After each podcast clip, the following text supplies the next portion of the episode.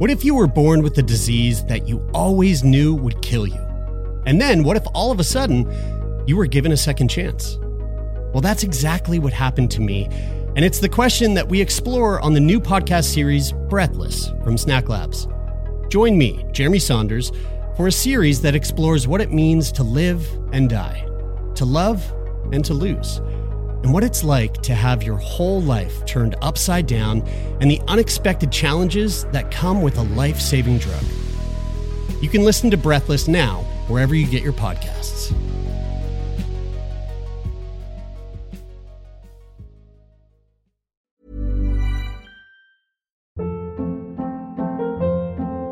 Hold up. What was that? Boring. No flavor. That was as bad as those leftovers you ate all week. Keke Palmer here, and it's time to say hello to something fresh and guilt-free. Hello Fresh. Jazz up dinner with pecan-crusted chicken or garlic butter shrimp scampi. Now that's music to my mouth. Hello Fresh. Let's get this dinner party started. Discover all the delicious possibilities at hellofresh.com. I'm Sandra, and I'm just the professional your small business was looking for. But you didn't hire me because you didn't use LinkedIn jobs. LinkedIn has professionals you can't find anywhere else, including those who aren't actively looking for a new job but might be open to the perfect role, like me. In a given month, over 70% of LinkedIn users don't visit other leading job sites. So if you're not looking on LinkedIn, you'll miss out on great candidates like Sandra. Start hiring professionals like a professional. Post your free job on linkedin.com/people slash people today. Ready to pop the question? The jewelers at BlueNile.com have got sparkle down to a science with beautiful lab grown diamonds worthy of your most brilliant moments. Their lab grown diamonds are independently graded and guaranteed identical to natural diamonds, and they're ready to ship to your door. Go to BlueNile.com and use promo code LISTEN to get $50 off your purchase of $500 or more. That's code LISTEN at BlueNile.com for $50 off. BlueNile.com code LISTEN.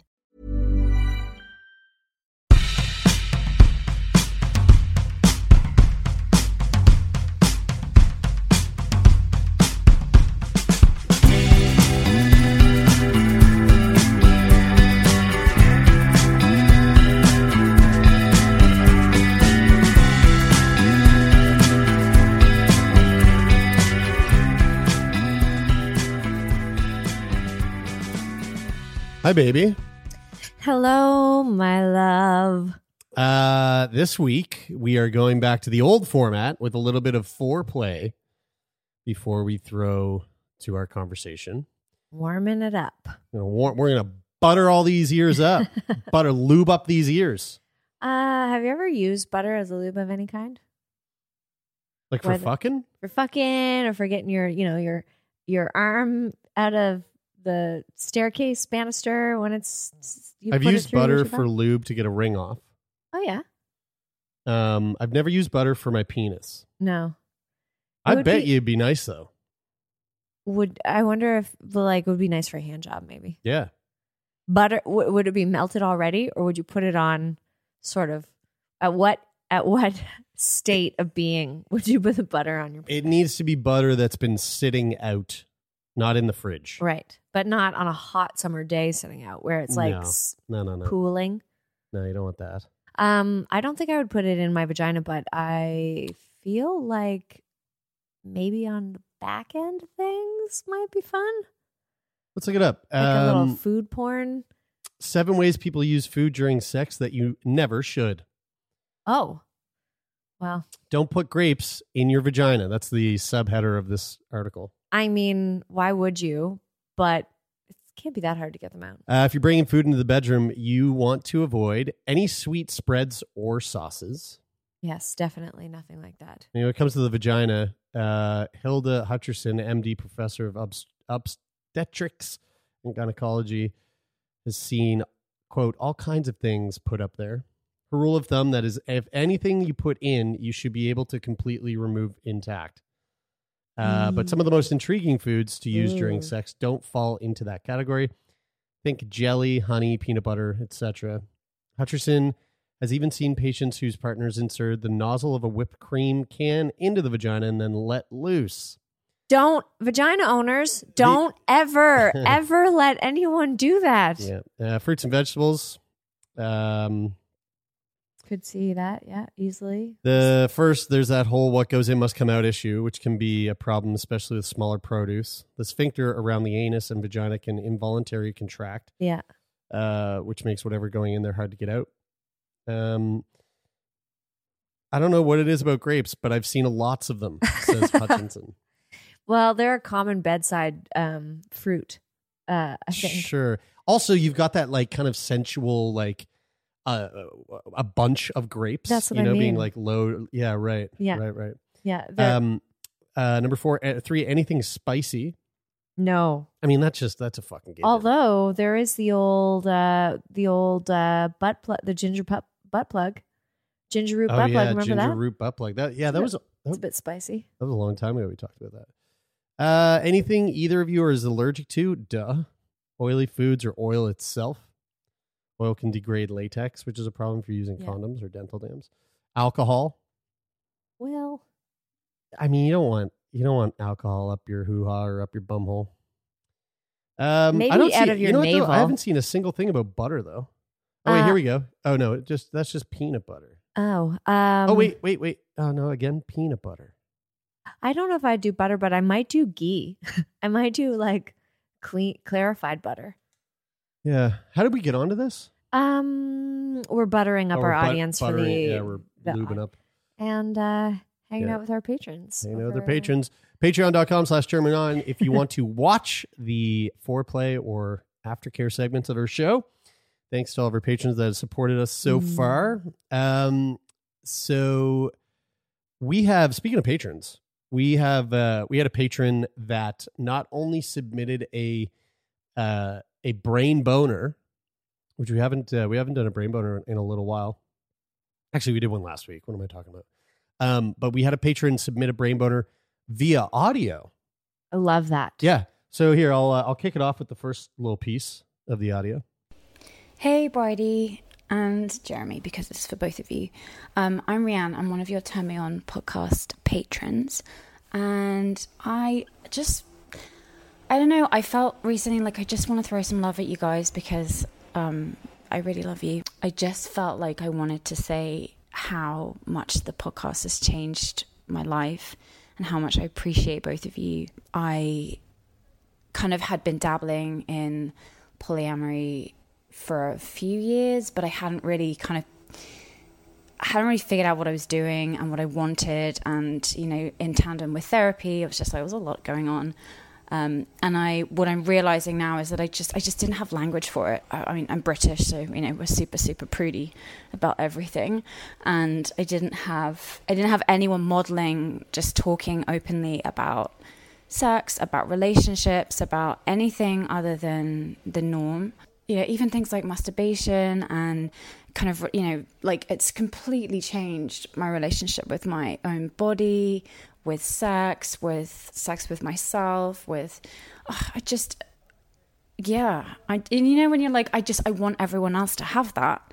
Um, but it's really hard because everyone just thinks I'm really weird, which is fine because I am kind of. But yeah, I also have a question for you, but I'm going to save that. I'm going to record that separately because um, just in case you want to answer it on the pod. And if not, that's also fine. But then you don't have to um, include all of this uh, long spiel, which you could also include because it's just me loving on you guys. But anyway, um, so yeah, thanks for being awesome. And um, I'm so, so happy to support you because you've changed everything for me. And I love you pretty unconditionally for that. All right, so that was uh that was that there was no question there, but there was just a lot of love. And we wanted to share that too with you because uh, Rihanna has a s- beautiful audio voice. really, yeah, really. uh, There's there's something very sexy about the um the British accent Mm. when it's spoken in a very like. I mean, I you know it doesn't sound like Rihanna is speaking in RP, but I bet you Right, she'd that's be really what we good know at it. about the British accent. Yeah, I bet you should be good at. it. Uh, so here's here's uh, Rion's first so two part question. Okay, here's part one. So my question is, um, was two things actually. The first thing is about how do you conceptualize your marriage? Like, what does it, what does it mean to you because there are so many. Um, I feel like in a you know monogamous heteronormative framework, there are so like certain criteria of you know in terms of defining different types of relationships. So like this kind of relationship is a friendship and this is a, an acquaintance and this is a romantic relationship and this is a marriage and whatever um, and i guess like how do you navigate those things um, in your own heads and with each other so that's my first that's the first part of the question Go ahead. That's such a big question. Um, how do you conceptualize your marriage? Um, I feel like I could talk about this for a really long time. So I just This could be a long, yeah, this could be a, a long thing. yeah. Yeah. This could be a long. Uh, we'll be right along. Um, okay, so in my own head, um, this is something I actually would say that I think about fairly frequently because, um, you know, when Jeremy and I got married, when we got married, babe, we, it was like, you know, I pretty traditional in the way that um, we, there was not a lot of we didn't have any older mentors being like, here's things you should talk about. This is what marriage means. And Yeah. here are the things that you should know. And like none of that. Everyone's just like, yeah, you're engaged. Yeah, yeah. I mean, it, well, it, we we kind of we kind of touched on that in our conversation with JP, Yeah, um, the lawyer. that's right. I mean, we just we didn't we didn't have any of the conversations going into it. And I don't think a lot of people do. No. I think it is just that that moment of like, Yeah, we're doing the thing and and as someone who generally considers himself to be sort of likes to like live outside the box in major quotation marks because my outside of the box is still relatively pretty inside the box but you know i it's almost kind of astounding to me that that that kind of happened that we got Yeah. like swept up into that i didn't consider that as like something that you really take your time with to consider. That being said i, I would i wouldn't have made a different choice not not that i can imagine anyway. Um now now it constantly feels like uncharted territory.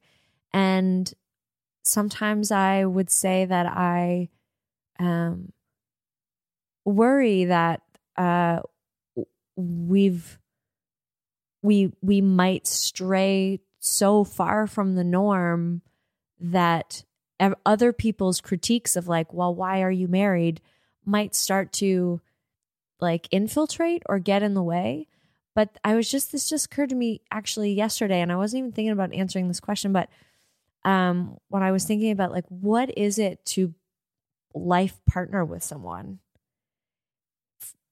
Like when i think of you jeremy it's like i feel like at any time i can like reach out my hand and hold yours. Like i can reach out my hand and you're there. As i'm like as i'm moving forward as a human being on my own life path Yeah. you know? And like no matter what direction i'm going in or um whatever like i can i know that you've got my back and i've got your back. And yeah if i if i need you or i feel lost or you know i have anything you know important and big or small and light to process that you're there that like it's different than um it's different than like my long-term friendships in that I feel like my vow and my responsibility and my loyalty to you is to to continue to be there to to have your back all the time Mm. and to be in regular um circulation in your very busy life to like to be a present person um, to like witness your life and have you witness mine. Yeah. I think what you're trying to say is I'll be there for you when the rain starts to pour. Mm. I'll be there for you. Because I've been there before. Like I've been there before. Right. I'll be there for you because you're there for me too. Yeah.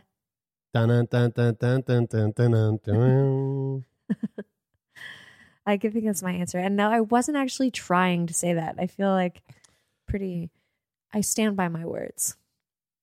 It's like you're always stuck in second gear when it hasn't been your day, your week, your month, or even your year. But I'll be there for you. Um, yeah. I. What was the question again? Uh, how do you contextualize your marriage in your own mind? Yeah, I don't. I mean, I I think uh, uh, everything you said makes a lot of sense to me. I don't really think. I don't. Wow. That's very similar to when we wrote our vows. yeah.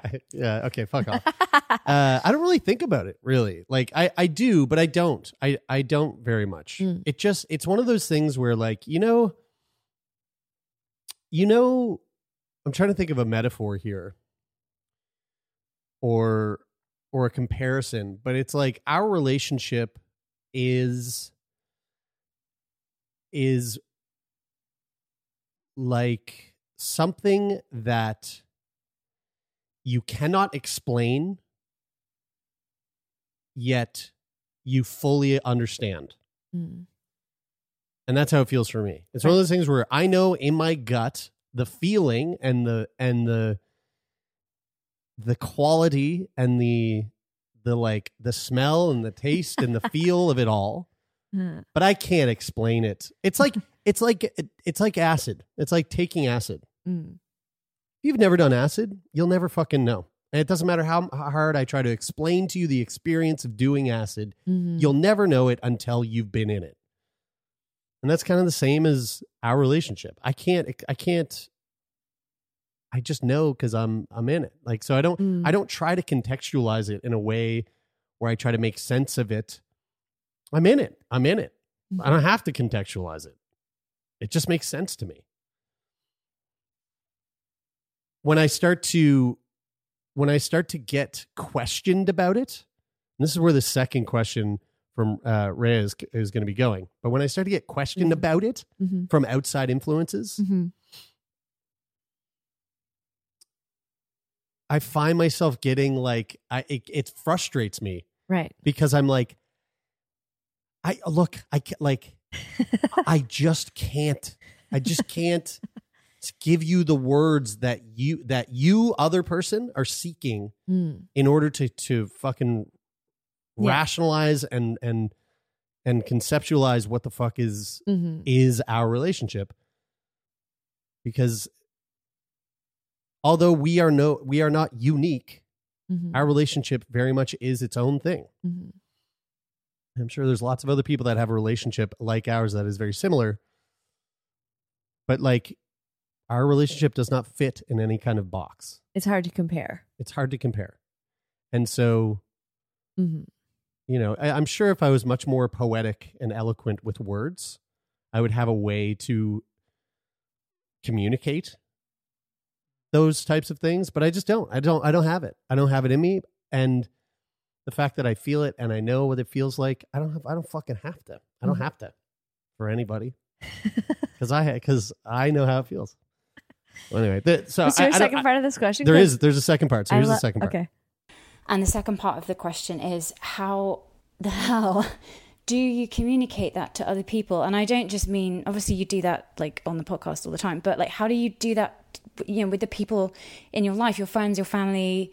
Um, um, and the reason I'm- I'm really asking this question is because it's something that I'm struggling with um, in terms of you know i so i think i'm practicing something that is closer to relationship anarchy than maybe other structures of poly. Um, but of course no one fucking knows what that is right? So um, uh, trying to explain that you know s- some of the most important relationships in my life are not sexual but are intensely romantic and intimate. Um, it, I, ju- I just don't have language for it.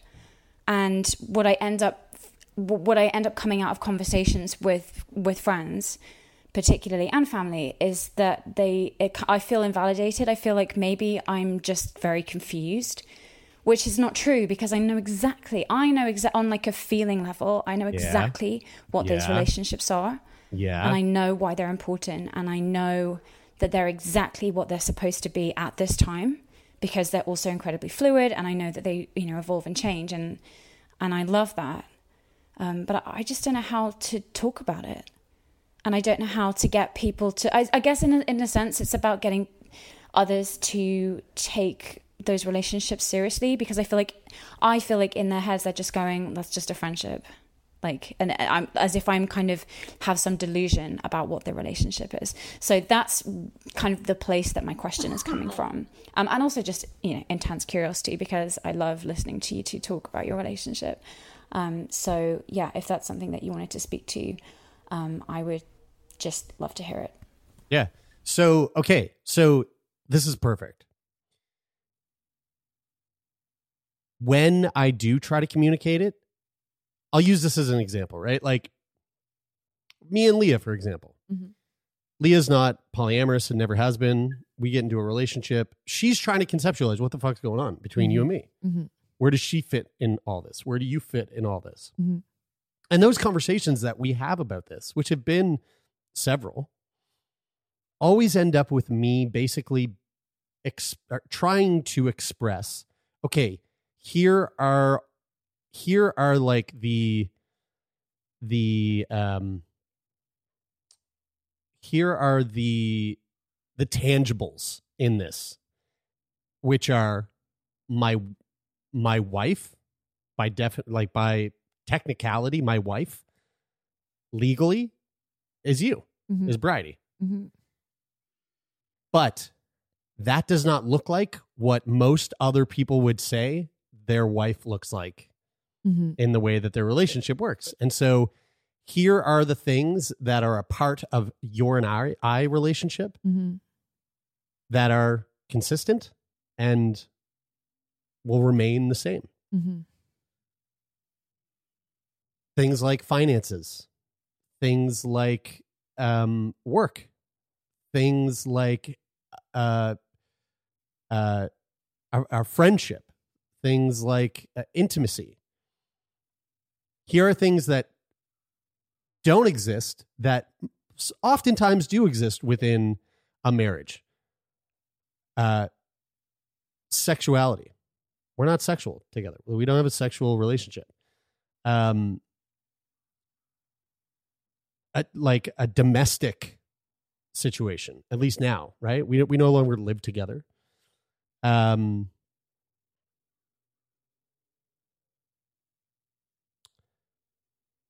I like. I guess you could even add in there like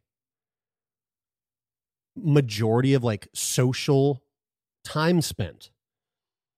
You know, we don't like we we we go to event. We used to go to events and stuff like pre like BC mm-hmm. before COVID, Yeah. but like outside of that, Different friend groups. yeah, different friend groups for the most part, and like so like those are the things that I try to explain when I feel like okay, I have to explain myself in this situation. But other than that, I don't fucking have to explain myself to fucking anyone Mm, because you just said it yourself there, Rhea. You feel it. yeah. You know what you feel. And you're going to have moments in your life where people are confused and they don't understand it and they don't get it because it doesn't line up. This doesn't fit the the the box that they've learned to think and see all relationships through this lens. And when it doesn't line up with that lens, you might have questions that come your way that for sure may bring up feelings of discomfort for yourself because it makes you question whether or not you are normal or not. But those are the moments where you got to like, you got to decide are you sticking with your belief in what you feel? Or are you going to sway and question yourself like what fucking makes sense to you? But if it makes sense to you, it, does, it doesn't doesn't matter. It doesn't matter. If it makes sense to you, it doesn't matter who else it makes sense for or doesn't. Yeah, I think too, the more you try to explain something, the further away you get from actually describing it. Like Yeah. the more words you try to use, probably the more confusing it is for other people. But I do. I would. I want to bring up the so this this notion of relationship anarchy. Yeah. And there's this uh, there's this really great graphic called the relationship anarchy smorgasbord. Oh, I've heard of this. So it says form your relationship by picking and agreeing on which traits you want to share with your partner. Hmm. You can go big or small. There's no wrong way to do it as long as you are agreeing together what you want and don't want in this relationship. Remember, you can always change it up later. Mm. And so it has like a list of these things that you can share in a relationship with someone, Okay. right? So romantic, uh, chemical reaction, feelings of love. I would say we have that. hmm Friendship, companionship, playfulness, shared activity, interest. Yeah. We have that. Domestic, sharing a dwelling or a home. We don't have that. No. Although my home is always your home. I- sure. I right. at home Of course. at your home. And yes. But we don't share a home. No. Sexual, involving genitals, anus, or orgasms. We do We not share that. so we share romance, Yeah. but we don't share sex. hmm Physical touch, dance, sex, body contact, cuddles, hugs, pets, hand holding, massage. Less since COVID because I Yeah. don't want, but I like to pick your. If you ever stop letting me pick your blackheads, I'm going to be really bummed out. Yeah, and you're, you know, and like, like, um, I'll be your mas- your student. like we don't we don't like cuddle, but we hug and we Mhm. and and you know like you were working on me a massage the other day, like like those types of things. So it's like there, you know, some things within physical touch, some things not. Yeah. You know, it's, again, it's like romantic but not sexual, but physical touch but not. Se- Yeah. Like it's okay. Uh, life partner, sharing goals, long term or life, embracing change in each other. I would say one hundred percent Yeah.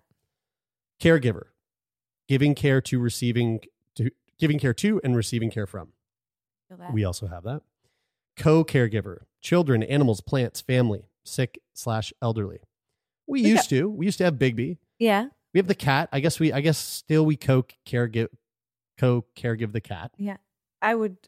You would take care of donut any I, day I would. And Rose. and maybe, i rose i would i would take care of Rose in your little tiny condo. yeah yeah totally like a bull on a china shop.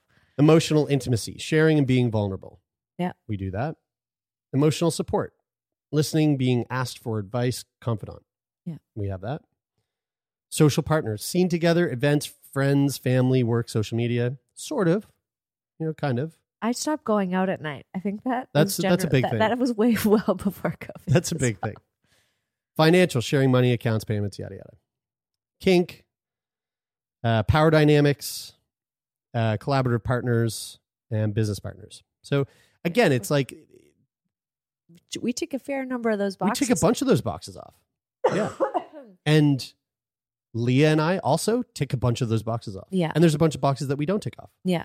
again leah and i we don't have a domestic partnership we we don't we're not collaborative partners at least Mhm. right now Mhm. you know we're not business partners at Mhm. least right now Mhm.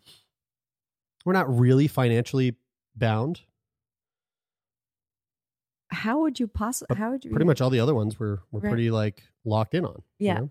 Um, yeah. To other people, and to like both your point and Rianne, um, the not knowing how to explain it to to people, not needing to explain it to people, and also not worrying about what other people are thinking because you did bring that up. Just the feeling like, oh, they're thinking this is just a friendship, or this is what you'll never ever one be able to know what someone is actually thinking. But Mhm. even if you're pretty sure about what someone else is thinking, you can't change what other people are thinking.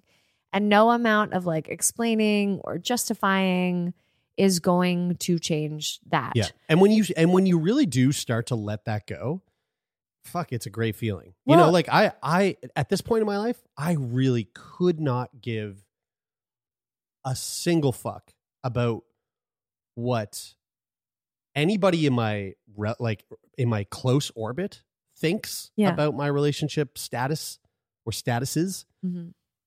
I definitely don't think I definitely don't give a fuck what anybody outside of my own social social circle thinks Yeah. and I don't fucking care what my family thinks. And the Like, it family- doesn't it doesn't matter to me. We'll always ask questions like, well, you know, what do you mean in the beginning they might you know Yeah. what do you mean what if you want kids what if and the answer just may be i don't know Yeah. like you don't have to have those answers either that's the thing about anarchy or like making things up as you Yeah. go you're going with the most information you have available to you at the moment which is generally what you feel Yeah. think see hear taste smell. And I think the longer you kind of stick to your guns on that sort of thing, the more the people that do surround that you do surround yourself with, they just eventually go, "Well, I don't fucking know," Yeah. and then they just don't bring it up again. And, th- then there's a you know? period of awkward jokes, awkward jokes about it in your presence. yeah, yeah. Um, uh, um, essentially, or and then additionally, other awkward moments that are not really awkward at all. Like your grandmother just, I, I think I brought Todd to one of your family things, and Yeah, just right. just walked up to him and she was like, "Oh," she's giving him a hug. She goes, "I don't know who you are," and it's fine. It's fine. yeah, it's really funny. yeah. Yeah. So, and Like I, that, honestly, like that time you brought Todd to my sister's, and Hudson or one of the boys were like, after we left, one of the boys went, "That was really nice of Bridie to bring her dad." Yeah, Holy fuck! that was so good. Oh, it makes me laugh so hard. Uh, but there there's something else I wanted to, to. Oh fuck! There was another example I wanted to give. It was so silly. Mm. Anyway, yeah, whatever. They, they they'll they'll come around or they won't, and and and you'll be okay. The less the less you have to describe it to, the more space there is for those relationships to evolve Yeah, into whatever they need to become. yeah. And uh, yeah, hopefully that helps. Yeah, and and uh, you know, I hope I hope the answers that we just gave there don't come off as too dismissive because I get it. I get it's fucking hard. It's tough. But really once you get over that hump and you really start to just not fucking care because you don't have to explain anything to anyone. It gets a hell of a lot easier because you don't know you don't know you don't owe anyone a fucking explanation about who you like, who you don't like, who you love, who you sleep with. Just tell them you're high maintenance and you're going to need a lot of people to look after you. Yeah, yeah, yeah. That's what I that's what that's my joke, but I I honestly, you know, I met 35 34 new people this September in um, my massage class and we'll be together for the next couple of years and I've been in these intense environments before where you you start to kind of get to know everything about each other and not one of them knows anything about my relationship status. Yeah. I constantly just refer to my partner, my Yeah. partner, and this amalgamation of Jeremy and Todd is a very like impressive human being. Yeah, must sounds like it, yeah. he does a lot like of you shit. can do it all. He Yeah. does it all. Yeah. He has like 48 hours in a day. Yeah, Um, that's really funny. isn't that funny? But I just, I just don't, you know, I just, it's not all of a sudden, it doesn't matter. Yeah. I've become one of those people who doesn't talk about it. Yeah. Whereas Yeah. at the beginning, it was like my time of being vegan, or the classic joke is like they just talk about Just it all the time. shut the fuck up exactly. about it. I mean, yeah. we started a podcast about it. Yeah, yeah, right.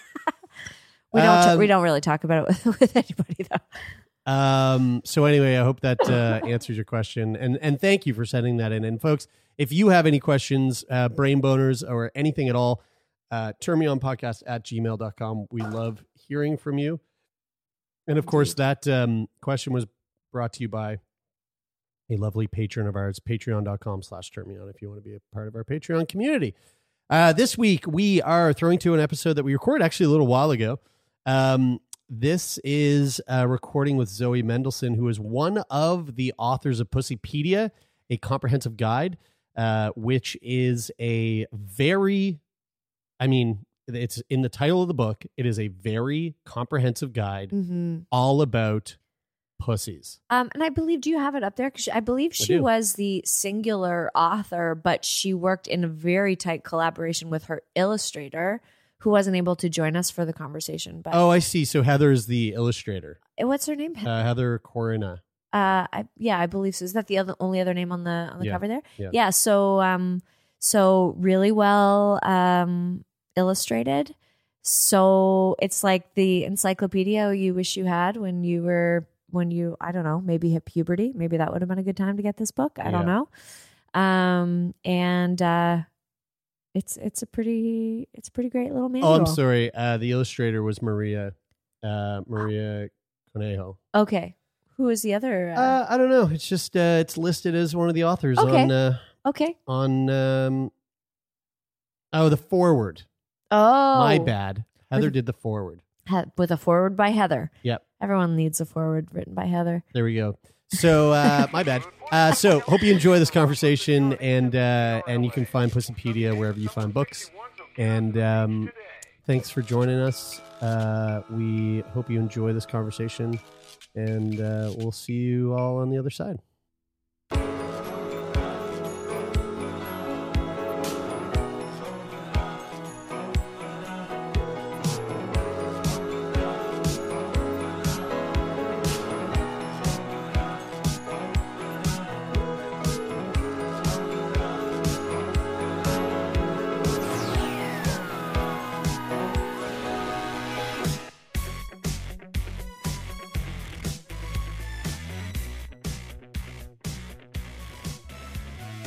And we are off. Pussypedia. Let's do it. Let's do it. Um, uh, we got a copy of your book, Babe, it's not a book; it's a comprehensive guide. Oh, oh, oh. Well, I, thank I you. mean, I mean, because we talk to a lot of writers and we have we, we talk about a lot of books. Yeah. But I think a, a comprehensive guide. I mean, I think pedia, putting pedia in the title probably spells that out for folks. But it's nice to hold a, a pedia in my hand again and not just be yeah, googling the wiki. Yeah, it most certainly does look like a comprehensive guide. It is very thick and very it's pretty. nice and, and very pink. Yeah. It's yeah, and the final version is hard too. It's thick and pink and hard. Ooh. It's, All right. honestly, I can't stop touching it. It must be. Is it kind of surreal for you? Is this your first? Uh, is this your first publication of of this kind? oh yeah, it's. it, yeah, I like want to take the book to bed with me at night. Like I just want to like take it everywhere I go. Maria baby. and I, we went out to celebrate on uh, Saturday, and like we both admitted to each other that we almost brought the book with us because we just like like and we like missed it. Like it just like I keep looking over at it and That's being so like, funny. I wrote that. Zoe, give give our listeners uh, a bit of a rundown on what Pussypedia is and what it's all about. So Pussypedia is a encyclopedia of the pussy, and it is an inclusive project, as inclusive as we could make it from our you know limited capabilities and perspectives.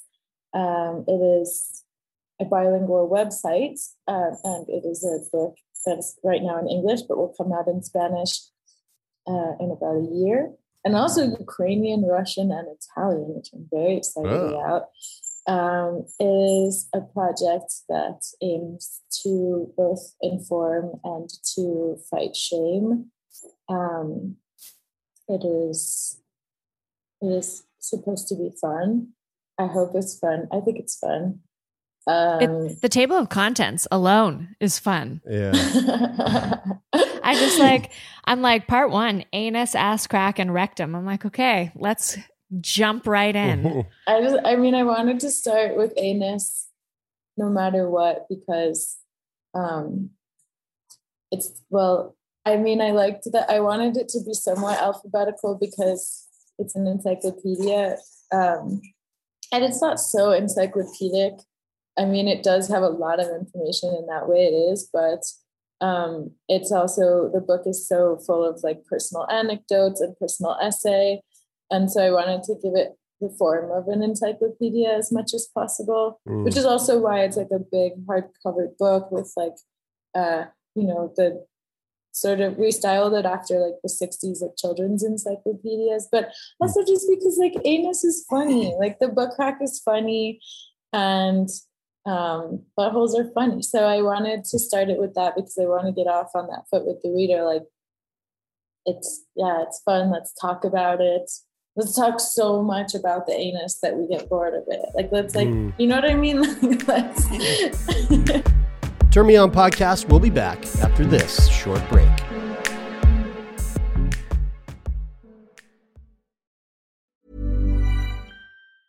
Mom deserves the best, and there's no better place to shop for Mother's Day than Whole Foods Market. They're your destination for unbeatable savings, from premium gifts to show-stopping flowers and irresistible desserts. Start by saving 33% with Prime on all body care and candles. Then get a 15-stem bunch of tulips for just $9.99 each with Prime. Round out Mom's menu with festive rosé, irresistible berry chantilly cake, and more special treats. Come celebrate Mother's Day at Whole Foods Market. There's never been a faster or easier way to start your weight loss journey than with PlushCare. PlushCare accepts most insurance plans and gives you online access to board-certified physicians who can prescribe FDA-approved weight loss medications like Wegovy and Zepbound for those who qualify. Take charge of your health and speak with a board-certified physician about a weight loss plan that's right for you. Get started today at plushcare.com slash weight loss. That's plushcare.com slash weight loss. plushcare.com slash weight loss. Hey, it's Ryan Reynolds, and I'm here with Keith, co star of my upcoming film, If, only in theaters, May 17th. Do you want to tell people the big news?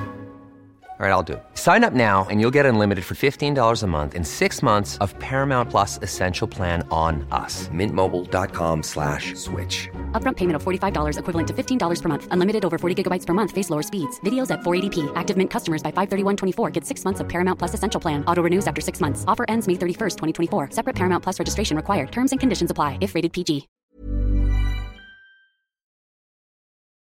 And it, it does seem like like it just going through the table of contents like it it does seem like you are trying to cover literally every base possible when it comes to the pussy and like a- and everything going on like really important.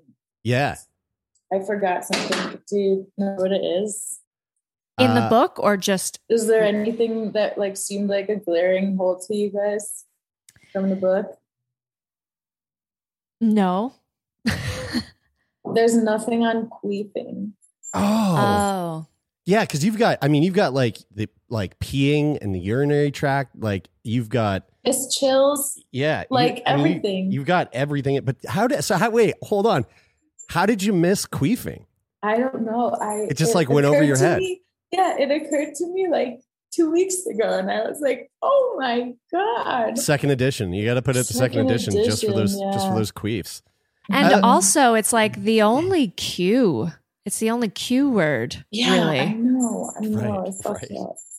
that's, that's really fucking funny I would blame your editor personally. Yeah.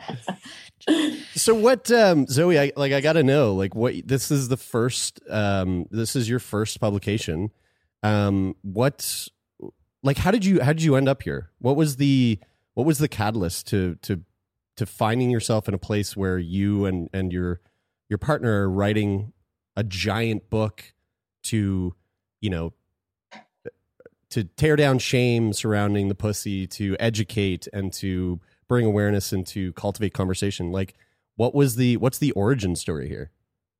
Um, well, I was arguing with my ex-boyfriend about um, whether or not all women can squirt. Like it was kind of this ongoing argument because I couldn't squirt, and he was like, "You can," and I was like, "Stop obsessing about it. Like maybe my body just doesn't do that. It's like all women's bodies can do that." And I was, he was an asshole. So I googled it, and I'm a journalist, so I sort of have like a process of evaluating the information that I find, right? Sure. Like, is this good quality information? Can I verify this? And everything that came up was terrible, like horrible. It was a, there's no real information here. So I started reading some like medical journal articles and I didn't understand shit. I was like, oh my God, what mm. is this? So I had to, oh, thank you. I had to look up like everything in those articles to understand them and then like look up the words in those definitions too. Hmm. And it was so hard. And I I was like, it it could not be this hard to learn about our bodies. This is so messed up. This is so incredibly messed up. And right like where's and the middle ground only- yeah yeah, and and I, and considering that I have been like privileged to have more of an education, you know, than than a lot of people, I was like, if it's this hard for me, like this is a really bad state of things. Hmm. And um, you know, there are well, anyway, so I started learning things too. And the other part of it was that I couldn't understand like spatially how the parts were related. Um, because to understand squirting, you have to understand like the urethra, vagina, and bladder, like spatial relationship. Hmm. And uh, I was looking at 2D images and trying to get it. And I was like, what? You know, Like, what the fuck am I looking at? Yeah. yeah i really wanted to see a 3d model and i couldn't find one and i so i wanted to like put a 3d model online for free that was sort of how it started. But then also like the things i was learning that night i stayed up all night learning about like pleasure anatomy. And just what i learned was like really shocking to me and um and validating. Mm. and so I wanted to do something because all of my work before that had had been like very different, but most of it's about helping explain complicated things in clear language and making complex things accessible. So I thought, well, I could do that about pussies. And so I called Maria. Maria and I had wanted to collaborate for a very long time. Like we'd gotten stoned and thought up a ton of really extremely stupid ideas. And I was like, oh, we have to do this project about pussies. And she was like, cool. And um, I went to her house and we made a proposal. And oh my God, my body, like my whole body felt that it was like a, big important thing that we were going to actually Mm. do. And and I was just like shaking. Like I, I just like felt so deeply like I need to do this. I'm going to do this. Um, and Maria is the perfect person for me to do it with because um, her work got gets so deeply at the reasons I had for wanting to do the project. Mm. Um, and it's it's very emotional. It's like much more about like having an emotional well-being which i think that you need information or that like the you don't need the information to have but that the information can help you have like, so Right. much Right. um how, how like how you know speaking of that process of like of trying to get to the bottom of squirting um actually before i ask this question did, what did you find what did you figure out? Did you figure did you did you well, it's an unanswerable question it is. okay. That's okay. that's what i thought. it's re- it's very hard to prove the negative cases. It's very hard to prove that somebody cannot squirt. Got you. Okay. But based on on um, anecdotal evidence which comes from a few people i know who have gone to squirt shops which are like workshops where like women are teaching people how to make themselves right. squirt. Yeah. Supposedly everyone squirts in these squirt shops. Oh interesting. Okay. I believe it. Maybe it's like a syncing up type thing you know? It's like if you're just if you're around or like if you go to see a comedy in the movie theater you're laughing with everyone else but when you Mhm. watch a comedy by yourself at home you're like you're like I like the idea. Well, supposedly, like I just read this morning that like after somebody ran a five minute mile, a lot more people um right started to to do that. That there's Right, right. something about like maybe yeah, so maybe you see all these people around you who didn't think they could squirt start squirting like you'll squirt. Yeah yeah yeah it's it yeah it's contagious um uh so so my question uh that i'm i'm curious about is you know that moment of of you and your your ex having that argument leading to you trying to find out uh, definitively can all women squirt? And you've got you know you've got the the two the two sides of the internet. One which is just like pure trash shit to sift through and it's like kind of gross and disgusting. And then the other side is like like these medical journals that are full of jargon that is so goddamn hard to uh, like decipher and and, and understand a, a single word that you're reading. And so this wonderful idea comes from that to like create something that's accessible that uh, gives people a middle ground to like find and educate themselves on all these things that would potentially lead them down one of those two difficult roads.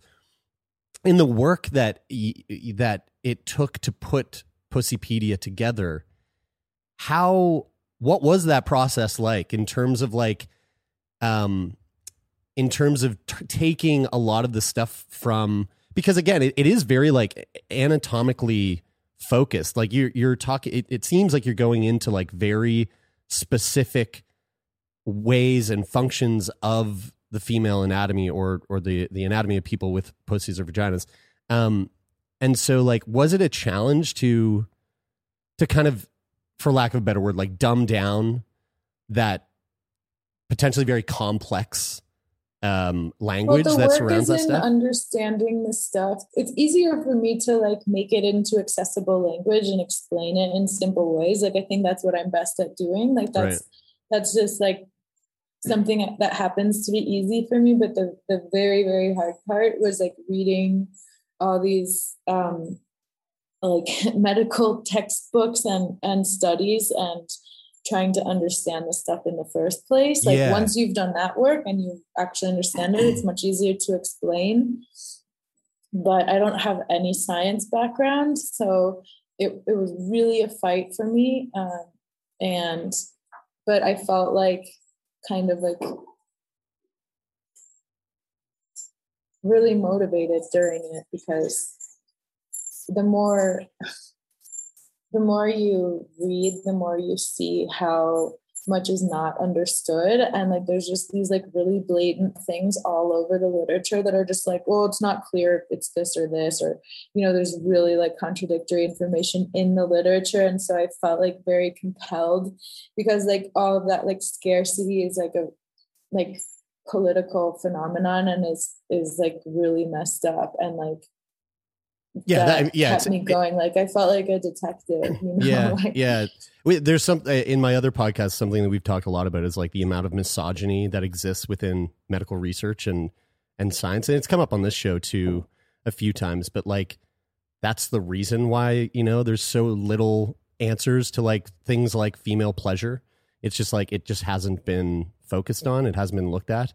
Um uh but coming yeah, back I just was talking to um, a friend last night who was telling me that she had been having drinks the night before with this woman who researches how like radiation on the cervix affects female pleasure, and she just got this this huge um, not a fellowship. What's it called when you get a huge like academic grant?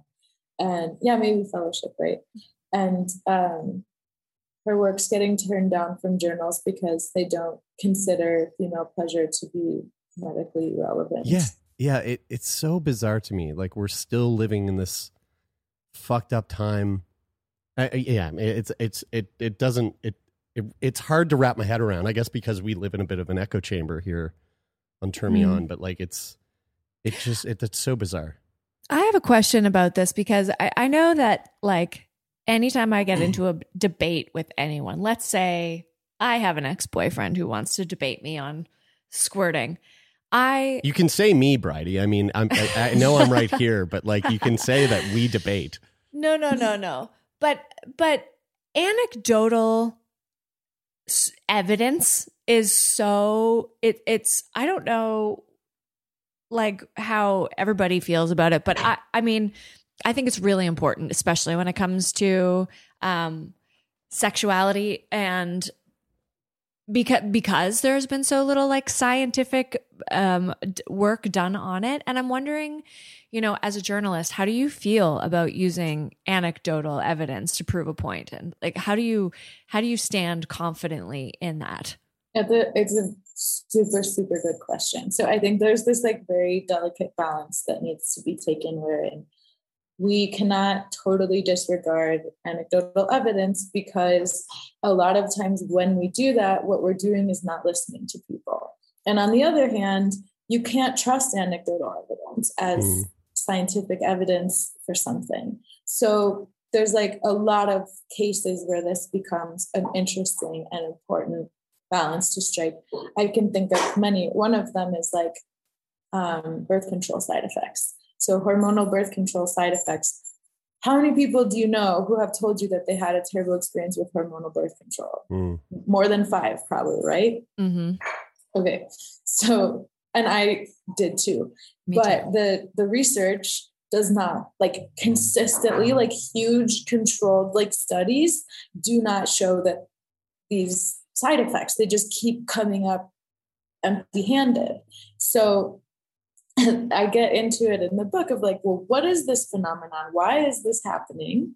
Um, and it's one of the cases where I think um, the anecdotal evidence it is so overwhelming that we really need to question how we're doing science. And how we've been doing the science is we're looking for depression. Like we're like a lot of these studies are coming up empty-handed when they look for actual like clinical depression as a side effect. But there's a really amazing review of studies from I think a year ago, two years ago now, that's looked at all of these like smaller side effects. And so like the conclusion I came to is that I suspect the problem is that we're looking for depression instead of looking for like a composite of all of these smaller side effects that just like compound to make you feel weird and bad. Mm. And um, another problem that this review of studies found is that we're not dividing up kinds of birth controls or doses of birth control when we look for these side effects. So that's like, why would we ever not do that? I mean, that's bad science. That's bad methodology to lump these things together because it's imprecise. Um, and perhaps some kinds of birth control do and others don't cause depression or, you know, all these other side effects. Um, so you know, I think it's it's just super important, and and like the history of not listening to women mm-hmm. in the mm-hmm. medical setting, right? So that's what we need to to undo when we when we decide we do want to listen to anecdotal evidence. But then, then there's other things too. Like a lot of people have um, experiences that are just not uh, representative of of a general phenomenon and so mm-hmm. we that's a, a, huge thing and and also like the thing with birth control a big part of it might be that you hear all these stories and then you have confirmation bias because you're like oh i'm feeling bad it must be because of my birth control because so and so had about you know and that's that could be a huge part of the phenomenon. But that doesn't mean the other part's not true as well. Mm. So, with anecdotal evidence, we can't disregard what people are saying and invalidate their own experiences of their own bodies. And we often um, can make our science better by by questioning it. Um, but we also can't lean on it and totally buy into it. We need to be equally skeptical of both things. Yeah. Yeah. What occurs to me when you say that too is that when we're not being heard, sometimes the symptoms get louder and louder as like a please, like please believe me, or our yes. own need to like prove that it's actually happening because oh, no one else is validating it. When you had bad um, side effects from your birth control, did you talk to your doctor about it? No, because I was I was uh I, I, think I just went and switched. I just went and I was like, I don't think this is working for me. Um, I would, I think it's affecting my mood, and mm-hmm. I wanted to try something non-hormonal, and they just, mm-hmm. they just allowed me to try it. Um, yeah. Um, luckily, I, you know, I think for for a long time in my my early twenties, my healthcare provider were people at the sexual health clinic, you know, mm-hmm. specifically. Um, which is a great resource if if folks have them nearby. Um, yeah, this is like so comprehensive, and I haven't made it all the way through. But one mm-hmm. thing that caught my eye because I had just been listening to a podcast called Science versus, and then the episode title is what it's about, and it's about the G spot. And mm-hmm. I didn't get to the end of that podcast either, but where it was leaning heavily towards is that there was no evidence of a spot. And I see it in your book. And I want to hear what your thoughts are on the G spot. Yeah, I, this is a really frustrating thing to me. And I understand why so many people are getting it wrong because it took me like a month of reading to like figure out, suss out what was really going on. But here's the thing the reason it's so confusing, I think, to journalists who want to cover the issue is that there was a bunch of studies that never should have happened. Mm. They were ridiculous wastes of money, and it is astounding that they got funded. But the studies that I'm talking about went to go search for the G spot in the vagina. They went to go search for some organ or discrete entity. They mm. went to go search for some grouping of cells that was different. And they all kept coming back saying, well, there's nothing there.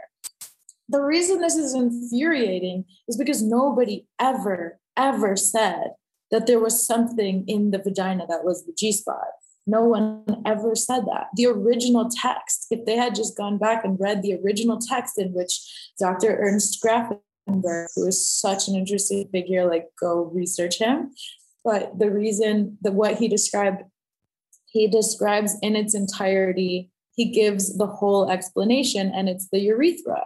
It's that there's erectile tissue around the urethra, just like in a penis, called corpus spongiosum. And it just like in a penis, it's pleasure producing tissue. Hmm. And although in almost every single drawing you see of the inside of the pussy, you see the vagina and then you see the, the urethra as if it's like parallel structure. It's actually embedded in the front wall of the vagina. One side of the urethra is attached to the to the vagina. So um, the erectile tissue around it and the two bulbs of the clitoris that are going around the top of it, mm. they're all smushed together and they share nerves and blood vessels. So, what's happening is that when the front wall of the vagina is stimulated, it stimulates the erectile tissue around the urethra as well as the whole clitoris. It's all one pleasure producing system. Mm. So, hmm. the, the G spot definitely exists. It's more sensitive for some people than others. Um, and it's and, like the intersection of all of those nerve endings and right. all of those those parts that you're you're it's like about. okay here's a it's it's here's this a, a similar like a something you can compare to it's like if they like okay so anal sex for men is pleasure producing because the prostate is stimulated but that doesn't mean there's a prostate in the rectum the mm. prostate's not in the rectum, it's poking it, mm. right? It's like stimulating it through the wall. It's just the same, right? It's just like you're poking something that produces pleasure. Right, right. Whereas the G spot, it's this thought that, or it's this misconceived notion that there is this little button, button inside the vagina that oh, like you press that there. button no at the that. right rate and the right at the right rhythm. It's like ding dong, and you got you you get a surprise. You get right. you get you get a squirt shop all over you. Right. Um, no, and and actually, it is also um, the prostate. There's glands inside of that erectile tissue called the periurethral glands, and they produce ejaculate. Mm. So not squirt liquid, but ejaculate like when it's just a little bit of like milky liquid, like mm. it's usually not a lot. That comes from the periurethral glands, mm. which are also called the Skene's glands, but we like periurethral better because well, call it after, you know, these guys. They discover these things and they want to yeah. pee on them. Is there like in in doing the research for the book, was there anything that you came across that really blew your mind like wide open or that really surprised you? Yeah, just like how much information there is not. Yeah. That's yeah. over and over. I mean, they don't know if that ejaculate that the periurethral glands make come out of the urethra or if they come out of little holes next to the urethra. Right. And it's right. like, how do we not know that yet? Just could you somebody get a magnifying glass and have somebody figure this shit out. Yeah. And yeah. watch them or something. Yeah. This cannot be that expensive to find out. But the fact that nobody has funded it because we don't consider it important enough is just utterly patriarchal political bullshit. It is real. I mean, it, honestly, it is so fucking fascinating that we don't know that. Like, we know so much about the human body but we can't we we can't take the time or or get the funding to figure out how that part of the body works. Like it, it really just it really does boggle my mind. It's it's hard to it's really hard to comprehend. And it's it's frustrating. It's like what the fuck are we doing here? What's the what's the what's the point of this? You know? Like i i, I understand like not understanding not fully understanding like how well I mean I, am talking out of my ass out of my ass here, but like not fully understand, understanding how certain parts of the brain work or like certain parts of the brain fire. But like I don't know. I feel like when it comes to genital health and and like the anatomy of our genitals, that seems like that should have been figured out fucking eons ago. Yeah, It's- I mean, we can't even decide where the urethra is. Nobody cares enough. I I mean, the study that it was is from 1998 that that Helen O'Connell, who described the internal structure of the clitoris, was like, by the way, the urethra is like literally on the vagina, and like Mm. here we are, how many years later, and like nobody's bothered to correct this, and like Um, yeah. The sorry, go ahead, anatomy photos, when you see them in sex ed or uh, whatever, it's completely isolated. The system is totally isolated. You got the ovaries, the fallopian tubes, the uh, uterus, the, and the vag- clitoris cervix, has just disappeared. There's no there's no clitoris. There's Mhm. certainly no urethra. There's there's none of that. It doesn't show any of it. So you just kind of like walk around with these cartoon images of your insides Mm. Totally, and not understanding how they integrate with everything. exactly. It's time. It's time to change. Can you, uh, speaking of change, can you uh, kind of walk us through um, a new definition of pussy? yeah, it's it's all about variety. It's exactly what you're saying. It's just like, can we think about this as an integrated system? Like, you know, what if we had no word for leg? You know, it's just like foot, shin, calf, knee, thigh. Like it's a leg. It's like a thing that works together to help Mhm. you walk. Like all of these muscles and bones and joints, they all work as a system so that you can walk. And in a very similar way, the pussy, it, it all works together. Mm. I mean, this, these parts are not isolated. They have so much shared function. And the other part of the, the new definition of pussy is that we wanted to include possible testes in it because some people have testes. And um, yeah, we wanted to include all of these parts. Like, okay, you have the word vagina, and like that actually only means like the vaginal canal. My use it to mean the whole thing. Like, and and I'm all for like language evolves. Like, Mhm. I don't ever use the word whom. It drives my grandma insane. But I'm like, grandma, nobody says whom anymore.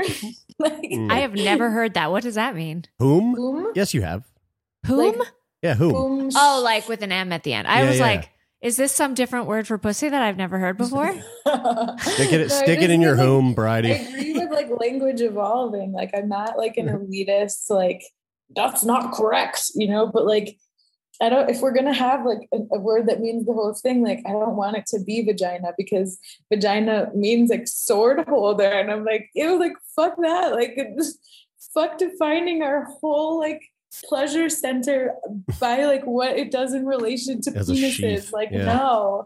It holds other things. It can Yes. hold so many things. it can hold so many things and do so many things and it's an amazing thing and it's not an object of service and you know it's not a passive receptacle and so i don't want to i don't want to call everything vagina and like people are like oh no like say vulva and it's like well if you say vulva like you're not including like all of the stuff inside so we just really needed a word and um i just like the word pussy because because it's a bad word. I, lo- I love Bridie and I have had this conversation a number of times. I love the word pussy. Me too. Bridie, do you, I, I'm throwing you under the bus here. You don't.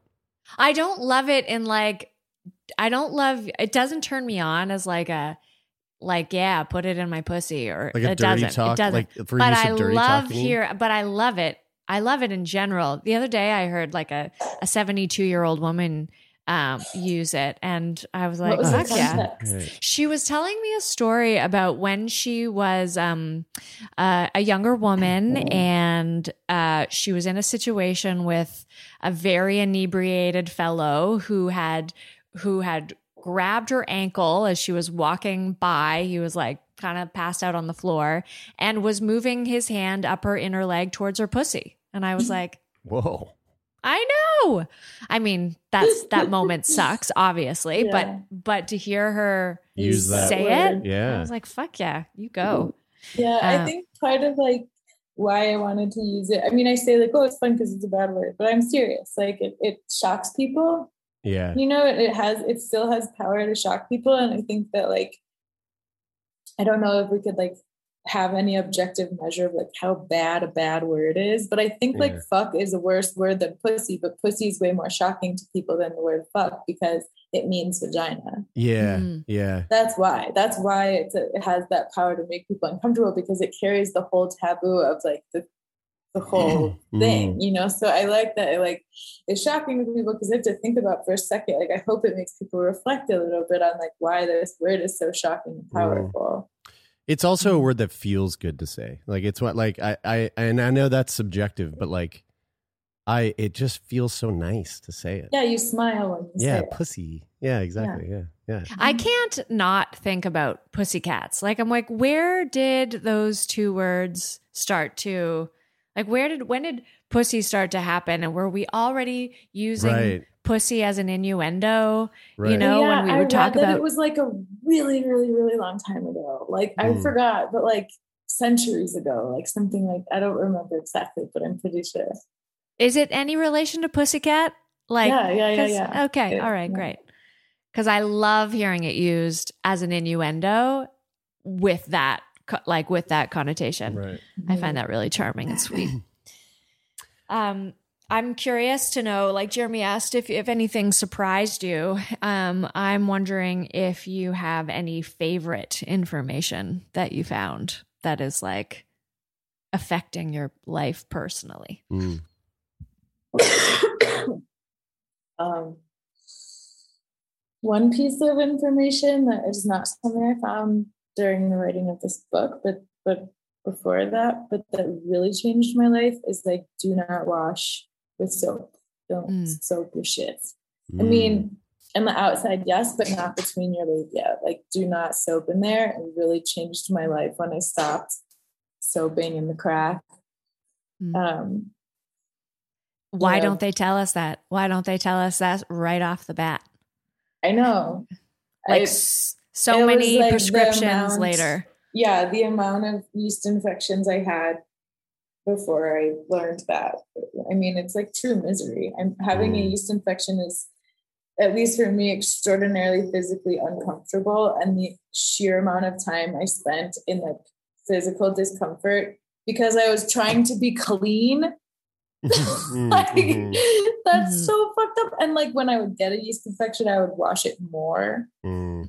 and it would get worse. And I couldn't understand why and the anxiety and the shame that came with that. And like, oh my God, the amount of suffering. Like just yeah, don't soap your shit. That's my that's my favorite um piece of pussy information. It boggles my mind. My I saw I saw my my um not to throw her under the bus, but I saw my 19 year old niece um like buying particular like soaps that are supposed your soaps that are marketed Like for your pussy. Yeah. Exactly. And I was like, really? Still?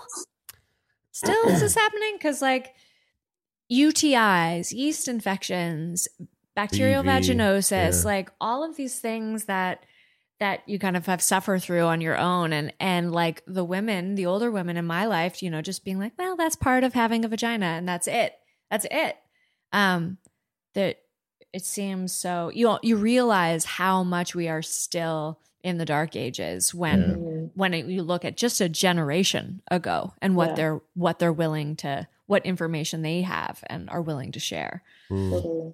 it's like we've definitely got this knowledge was once known and then lost and Yeah. we're finding it again Mhm. So Zoe, uh, Pussypedia, uh, it's coming out August third. Where can people uh, where can people get their hands on it when it's out? Uh, how can people follow you and and what you're continuing to get up to in your life and what's next? Um, I don't know in Canada. we can't find you in canada I don't know. I don't know. Well, like I think you can get it off the US version of Amazon, but I don't want to tell people to buy off Amazon. yeah, right. And. I don't know, like, is like IndieBound a thing in Canada? Is like bookshop.org a thing in Canada? I don't know. Um, if if it's .org, it sounds like it's probably. Well, What did we you- can we can get to the bottom of this too. you have to go to your local Yeah. bookstore and ask them to order it for That's you. the fucking jam. That's it right there. Go to your local bookstore and demand that they bring Pussypedia in and put it in their storefront window. yes, and tell them if they're not carrying the book. Yeah. Then they They're then they ain't shit. Request it but from your nice- in a libraries. nice. Yeah. You know, I don't know if people know this, but you can also call your libraries up and say, "I'd like can. to have this book brought in," Yeah. and they can do they can do those kinds of things. And Yes. they're a lot of times they're really willing to Yeah. because they they're a, they're that they are the they are the encyclopedia for If you got 10 all friends to call the library and ask for the same book, the library goes, nope, 10 people want it. We got to bring it in. Mhm. And then that's it. So go Um, ahead and do that, and uh, it's be a service to your community Yeah. as well. And then in terms of following my work, it's um my my Instagram is young Zoe Kazaya, but the, it's like long like I don't want to like you have to spell it and stuff. I don't know. Oh, we'll think put it you- in the show notes for them. Okay. Yeah. Well, are Zoe- you uh, are you working on something something else like part two or or a new book? Mm, I just want to go make some money now. I- Yeah. I want to have a baby someday, so I can't keep being an, a martyred activist hmm. idiot. I have to have to join capitalism now, and and yeah, We all got to do it. We got to participate. yeah. At one point. Writing about pussies is not a very lucrative endeavor. Yeah. Hey, but that- you know what? Maybe writing about queefing is. And there's, only, and there's only one way to find out. Maybe I'll write a whole book about. yeah. Well, Zoe, this has been really fun. Thanks for uh, waking up nice and early all the way down to Mexico City to take time to sit down and shoot the shit with us. This has been It was lovely. It was really nice to meet you guys. If you ever come down to Mexico City, please write me. Definitely. Yeah, for sure.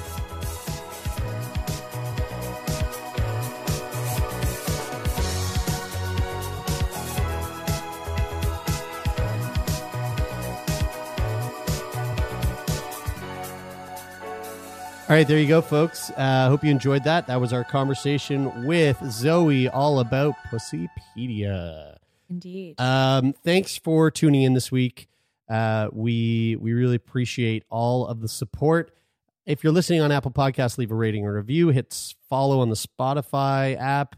Um, and otherwise, if you want to support the podcast even further, patreon.com slash turn me on. That is correct. And I promised an announcement last week of the next date for our um hu- or for my human connection through touch Nice. workshop. If you weren't at the last one or you didn't hear anything about the last one, um, you should know that it is a workshop. We'll do it a little shorter this time, probably 90 minutes, so an hour and a half or maybe even 75 of partner work. And what I mean by partner work is anyone who you feel comfortable giving and receiving um, touch to, not in a sexual way. This could be your mom or your sibling or your bud who you have an intimate but non sexual relationship with. You can also have an intimate and sexual relationship with whoever you choose to attend to and uh, attend with, and it's it's really just like an hour or a little more spent on some with some hands-on connection meant to enhance our sense of Mhm. well-being. And that date, my friends, save the date, my friends, will be November 14th. That's a Sunday. November 14th. Save the date. And um, uh, by next week, I'll remind you and let you know how you can book your spot. Patrons who supported us over the summer, you'll get a Patreon special code so you can receive this workshop for free. And I can't wait to do it again. I can't wait to have you all there. It's going to be so fun. Uh, that is it for this week, folks. Until next week. Go touch yourself.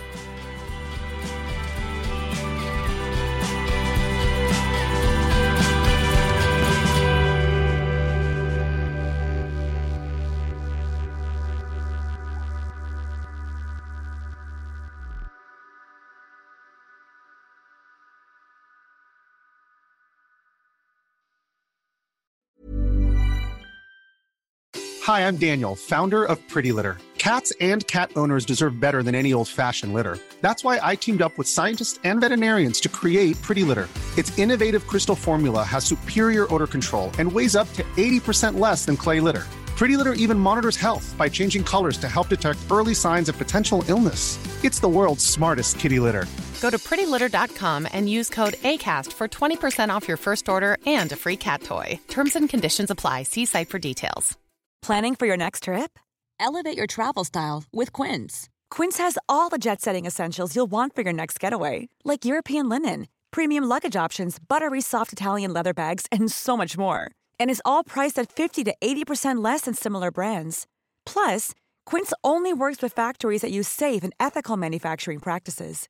Pack your bags with high-quality essentials you'll be wearing for vacations to come with Quince. Go to quince.com/pack for free shipping and 365-day returns. Mom deserves the best, and there's no better place to shop for Mother's Day than Whole Foods Market. They're your destination for unbeatable savings, from premium gifts to show-stopping flowers and irresistible desserts. Start by saving 33% with Prime on all body care and candles. Then get a 15-stem bunch of tulips for just $9.99 each with Prime. Round out Mom's menu with festive rosé, irresistible berry chantilly cake, and more special treats. Come celebrate Mother's Day at Whole Foods Market.